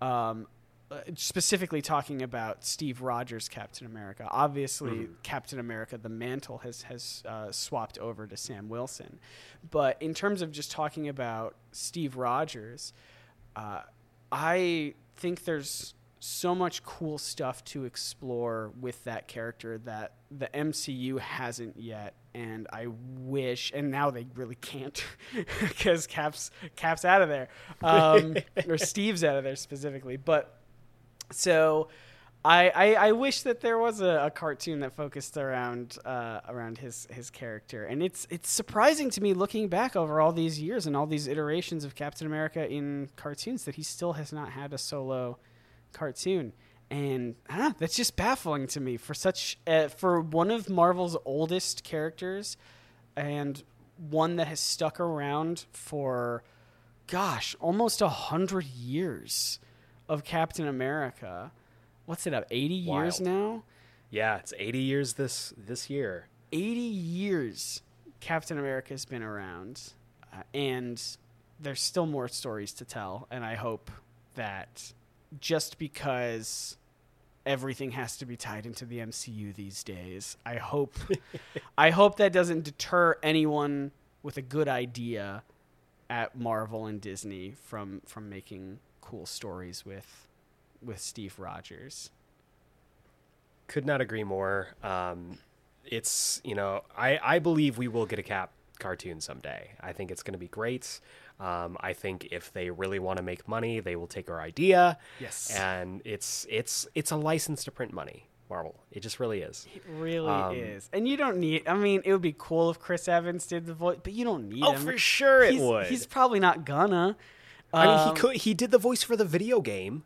Oh, did he? I didn't even know that. Oh yeah, for the for the Captain America Super Soldier game that got released with uh, First Avenger, he he went in there and he voiced it, and he did not phone that in. Oh, fantastic. What a sport.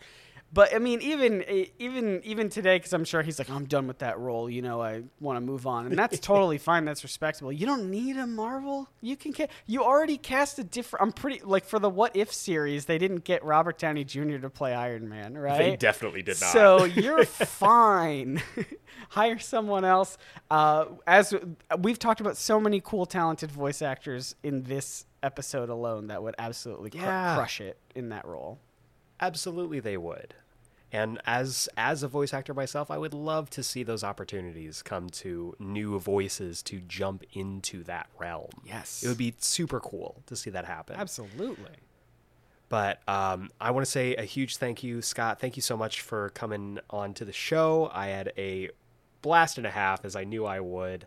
Um, how, if our listeners want to connect with you, if they want to keep up to date with what you've got going on, how can they find you? Oh man, I'm doing so many things uh, on the internet. Well, first of all, thank you so much for having me. This was a super fun time.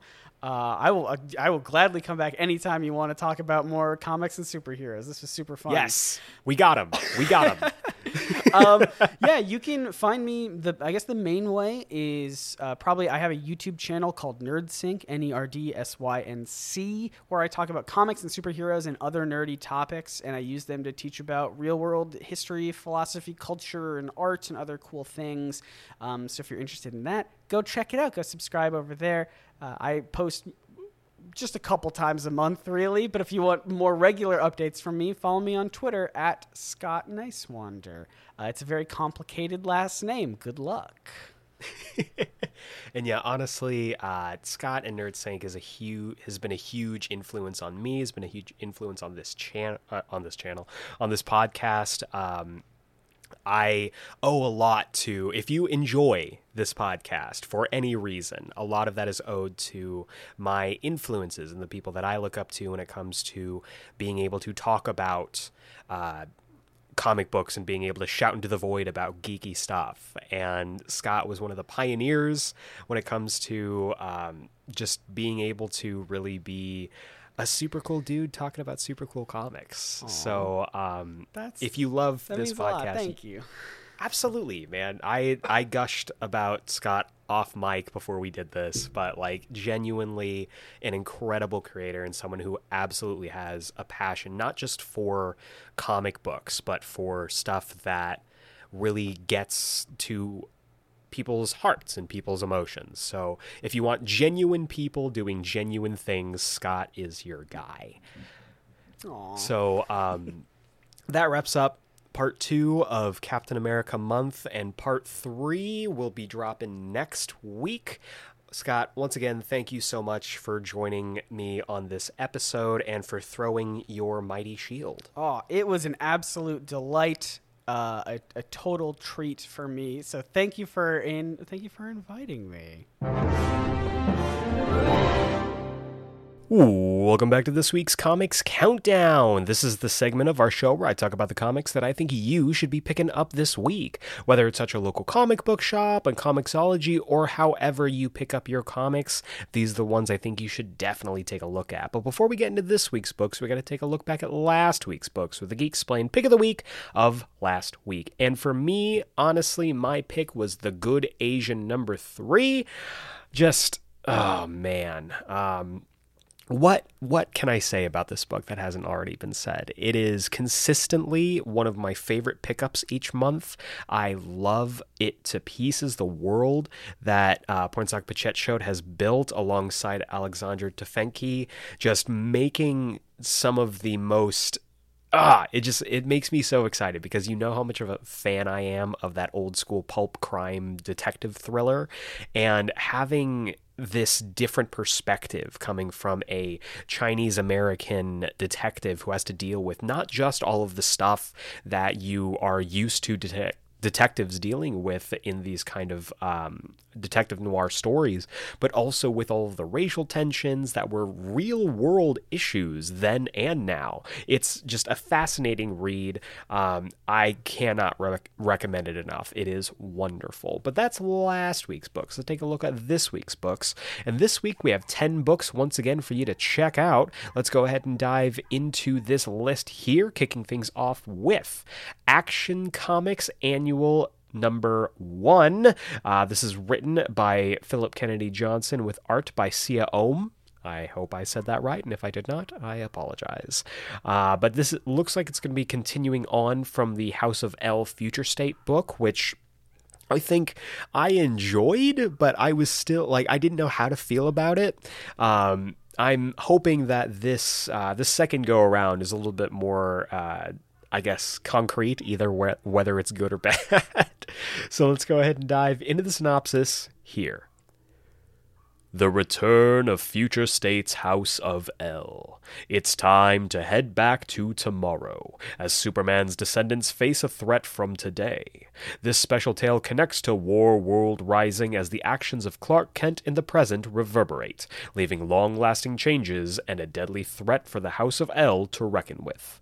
Can Brandon Kent, the Superman of his era, stop the danger from hurting the next generation? Also, for those wanting to know more about Brandon's relationship with The Tamaranian queen, prepare yourself for a little romance as well. So I think that's great. I'm hoping that with this more focused perspective, rather than trying to cram in all of these new characters, we'll get a little bit more info about this Superman. Looking forward to picking this up for sure. Next up, we have Iron Man number 10. This is written by Christopher Cantwell with art by CAFU, and I have been really enjoying this book. Um, Christopher Cantwell is just killing it right now with the two main Avengers, Captain America and Iron Man. Um, if you haven't picked up United States of Captain America, go do so. It's great. But I am very, very excited to uh, continue on this strange odyssey that Iron Man is on. Tony Stark's in space, so nothing nothing bad could possibly happen there, right? Let's go ahead and dive into the synopsis here. Tony has been suddenly and bizarrely marooned on an unknown remote planet.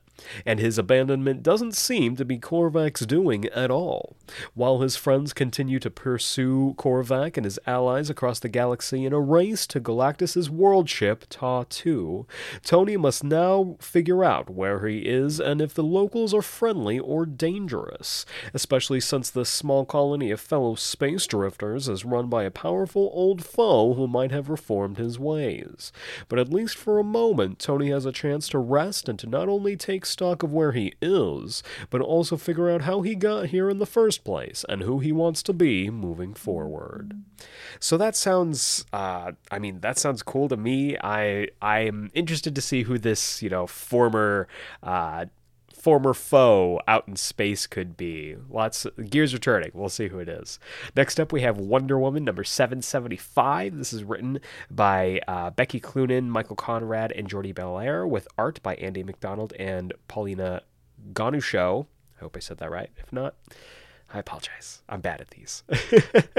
but this is continuing on Wonder Woman trying to figure out what's going on with the gods, gods are dead, gods are living. It's confusing. There are lots of questions and not a whole lot of answers right now, but I'm really enjoying the trip that they're going on. Let's go ahead and dive into the synopsis here. Welcome to the graveyard of the gods, Wonder Woman. The keeper of the grounds anticipates your arrival. Many enter these hallowed grounds of the DCU, but none return to the world of the living. So, how is Diana supposed to save herself, let alone a whole pantheon of gods? With her weapons rendered useless, she'll have to find the key to victory within. Plus, in a seemingly happier time, young Diana emerges from her readings just in time to discover that Cleo has been possessed by the very texts they wish to save. How could the pursuit of knowledge have something so twisted? Find out as our young hero battles for her life against her former teacher. So this is the this is I think the second month in a row where they say plus in a seemingly happier time, which kind of gives me pause to think that maybe these two stories aren't as disconnected as I thought. But again, still much more invested in the main story. The backup story is totally good, um, but just, I don't know. I, I haven't connected with it just yet. But next up, we have American Vampire 1976, number 10. This is written by Scott Snyder with art by Rafael Albuquerque, and I think this is it. I think this is the conclusion. I've said that since issue 7, but. I'm pretty sure this is the one. Um, kind of bringing the saga to a close. We've got lots of everything is coming to a head here, and they are facing down the beast for the final time. I don't know how it's going to end, but I'm very excited to see how it does. Let's go ahead and dive into the synopsis here. Part 10. The sequel to the Eisner Award winning American Vampire reaches its definitive conclusion. July 4th, 1976. Exactly 51 years ago to the day, Skinner Sweet pulled Pearl Jones from certain death and committed her to eternal life as an American vampire. Now, on America's bicentennial, after a half century fighting for and against one another, the two foils are united in a common cause, locked in an earth shaking showdown against the beast for the fate of humankind. Parting words and lasting actions untangle the tense history between the surviving members of the VMS, and Skinner Sweet will either reclaim his coveted immortality or sacrifice his life in the final battle to secure a better future for his companions lots of tension and a choice to be made for Skinner for sure. Skinner Sweet is one of the most fascinating characters in all of comics, just in general. So I'm excited to see how this story shakes out.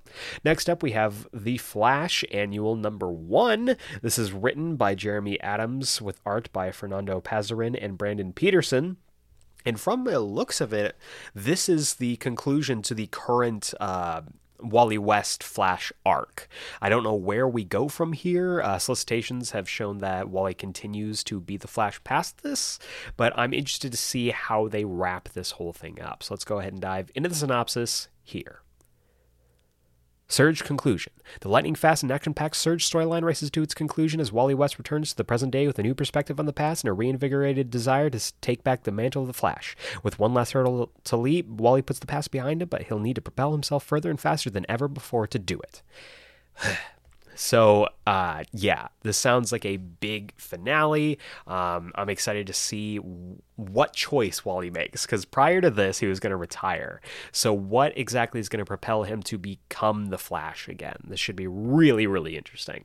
Next up we have Batman Urban Legends number 5. This is written by Marguerite Bennett, Matthew Rosenberg, Chip Zdarsky and Megan Fitzmartin with art by Eddy Barrows, Marcus To, Ryan Benjamin, Sweeney Boo and Belen Ortega this book has been incredibly strong. I've been really enjoying it so far, and now it's got my boy Tim Drake in it as of last issue. So this is now one of my top titles over at DC Comics.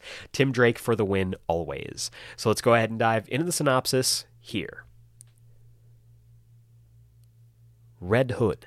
Meet Cheer, the villain behind the insidious cheer drops altering the citizens of Gotham.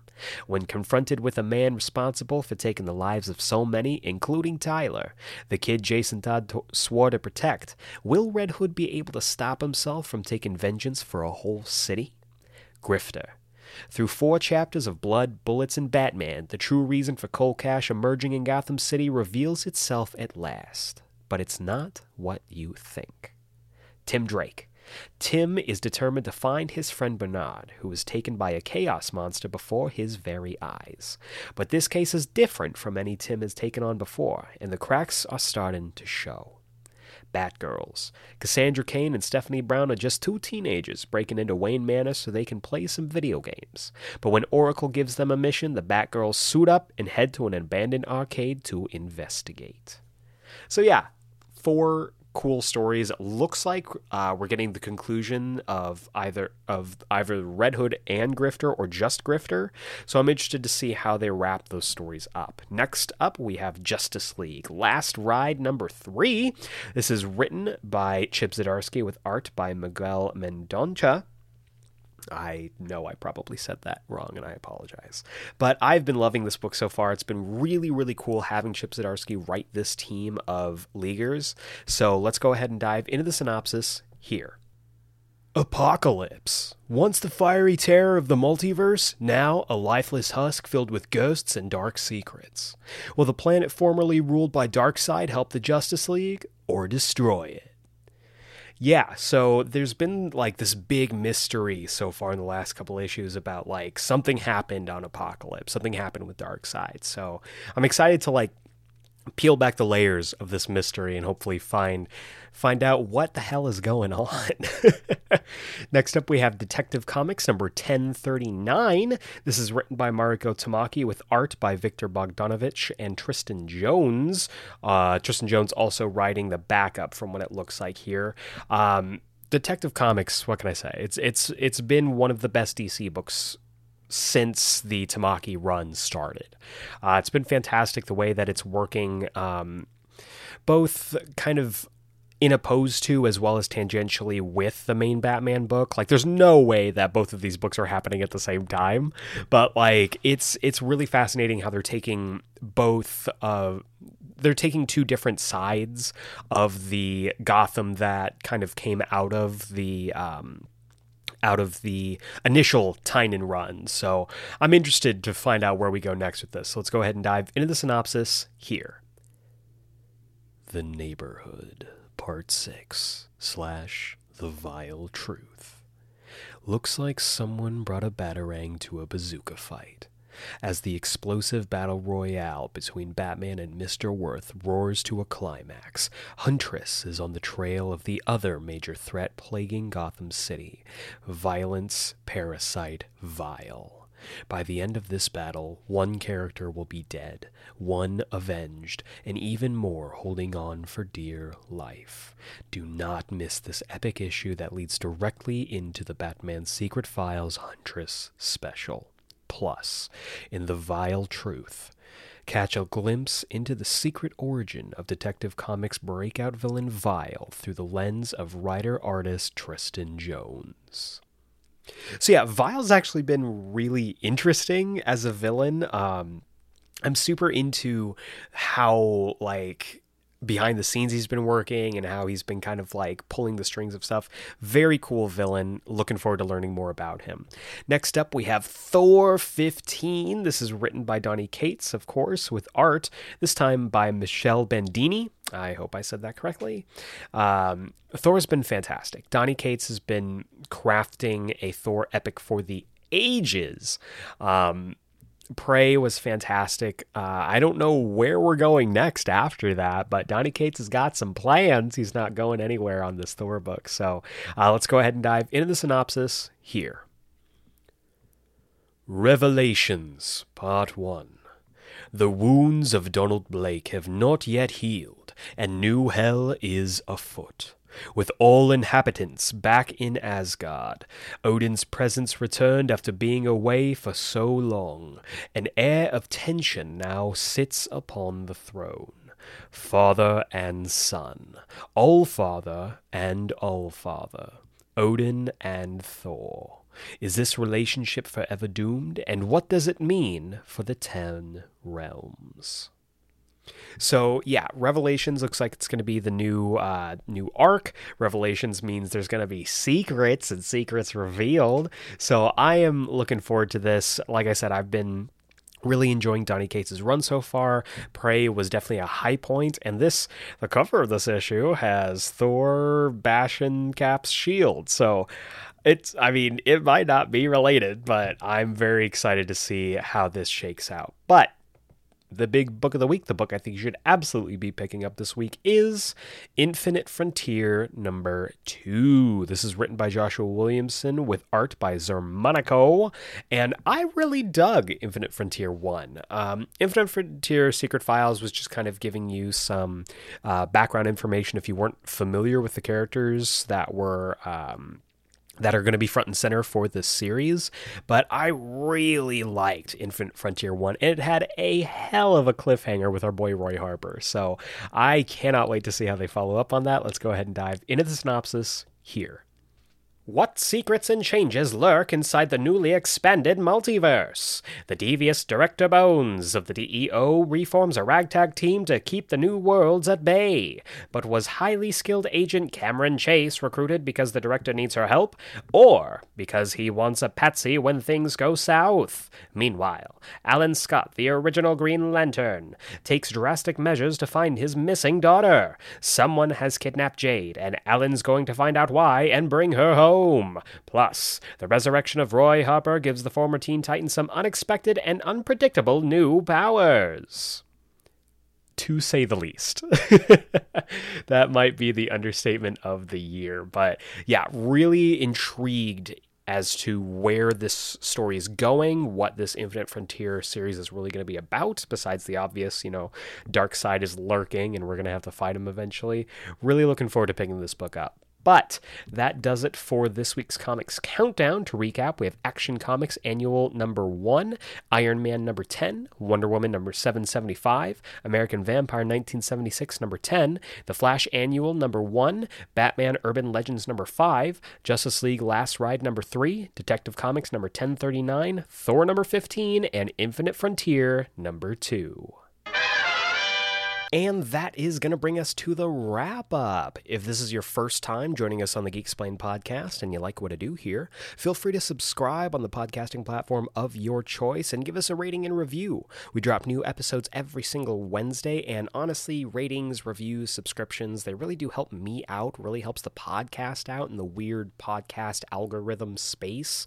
Uh, we are almost to 20 ratings. We're at 17 right now. I would love to get three more. And if you give us a review on iTunes, Apple Podcasts, whatever you want to call it, I will read your review here live on the podcast. You can join the likes of our mighty nine, that being Seafire ND, Matt Draper, Burrito Man 88, Doug from For Every Kind of Geek, Josh from Panels to Pixels, Don Swanson, that guy, Brian, Mouth Dork, and Dallas Meeks. I want to say a big thank you to all of these fine folks for their reviews, and I cannot wait to hear yours.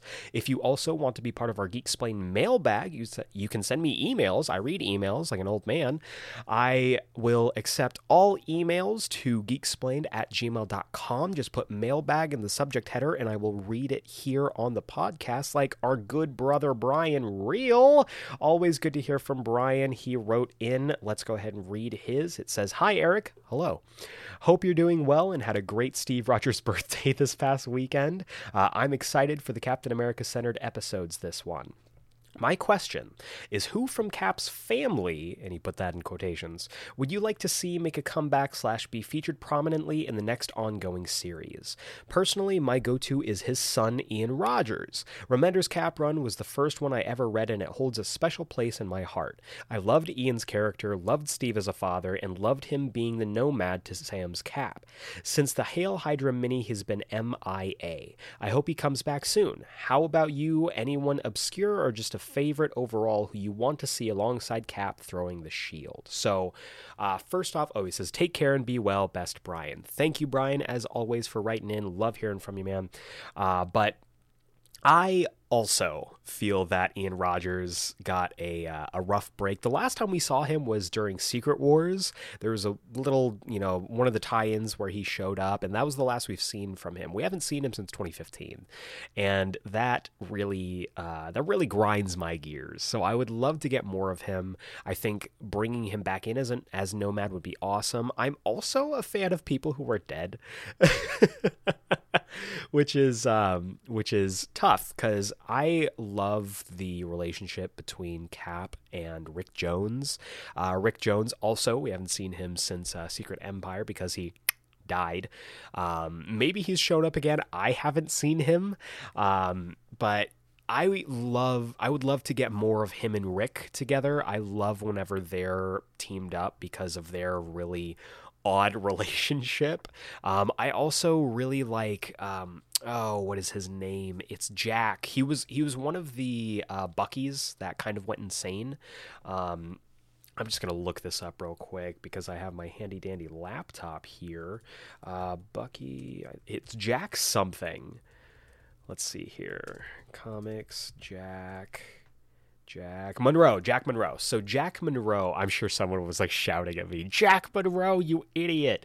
Um, but Jack Monroe, who was part of the uh, team of Cap and Bucky, who like went insane. I would love to uh, get more of him. I would love to get more of that Cap. I just, I talked about this before. I love the idea of the Captain Americas who came during the eras of um, Cap going into the ice to Cap getting thawed out. And as, you know, that sliding timeline moves forward more and more, there are more decades to explore. Like if he came out in like the early 2000s, there should have been a Captain America in the 70s, the 80s, and the 90s. I would love to explore Captain America who's deployed into the Gulf War or like something like, I mean, obviously not, I don't love war, but like, I think it would be hella interesting to like learn about Captain America's during that time. So I would love that brought back. I would love those characters and always always got time for Ian Rogers. So Brian, thank you so much for your letter. I hope I answered it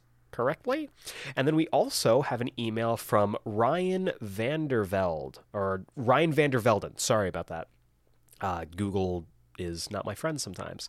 But Ryan Vandervelden, a uh, a I believe first time emailer. So thank you, Ryan, for your email. He writes Hey, Eric, I hope this email finds you well. Back in the archives, you ranked your top 10 favorite Batman Beyond episodes. It was a pretty solid list. However, I found one glaring issue. Okay. While I agree with your placement of Dead Man's Hand, I find it an egregious oversight that the egg baby was nowhere to be seen on your list. Not even mentioned, if I recall correctly. Now, this might be a controversial opinion, but I find the egg baby endlessly entertaining. It's probably the funniest episode in the entire DCAU. That is a big claim. So it effortlessly earned a spot on my personal top 10 list. I was wondering how you feel about this particular episode. Do you love it, loathe it? I'd love to hear what you think.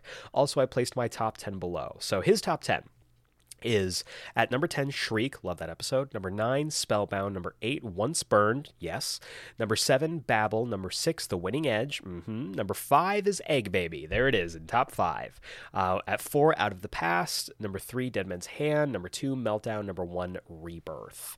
Now um, for reference for context i did put dead man's hand at number 2 um, i had rebirth at number 1 so we agree on the fir- on um, we agree on certain, you know, top uh, top spots here. I have, let's see here. You have I think we've got one, two, we've got three in common in that top five.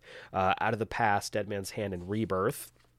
But um, honestly, the Egg Baby is funny. It's a really fun episode. I don't hate it. Um, it's definitely an honorable mentions territory. But for me, it was. Uh, maybe it was because like I wasn't really when I was first watching this and first saw that episode, I wasn't of the age to really appreciate that. Um, you know, being of that like high school age of being like, oh man, I got to deal with this baby.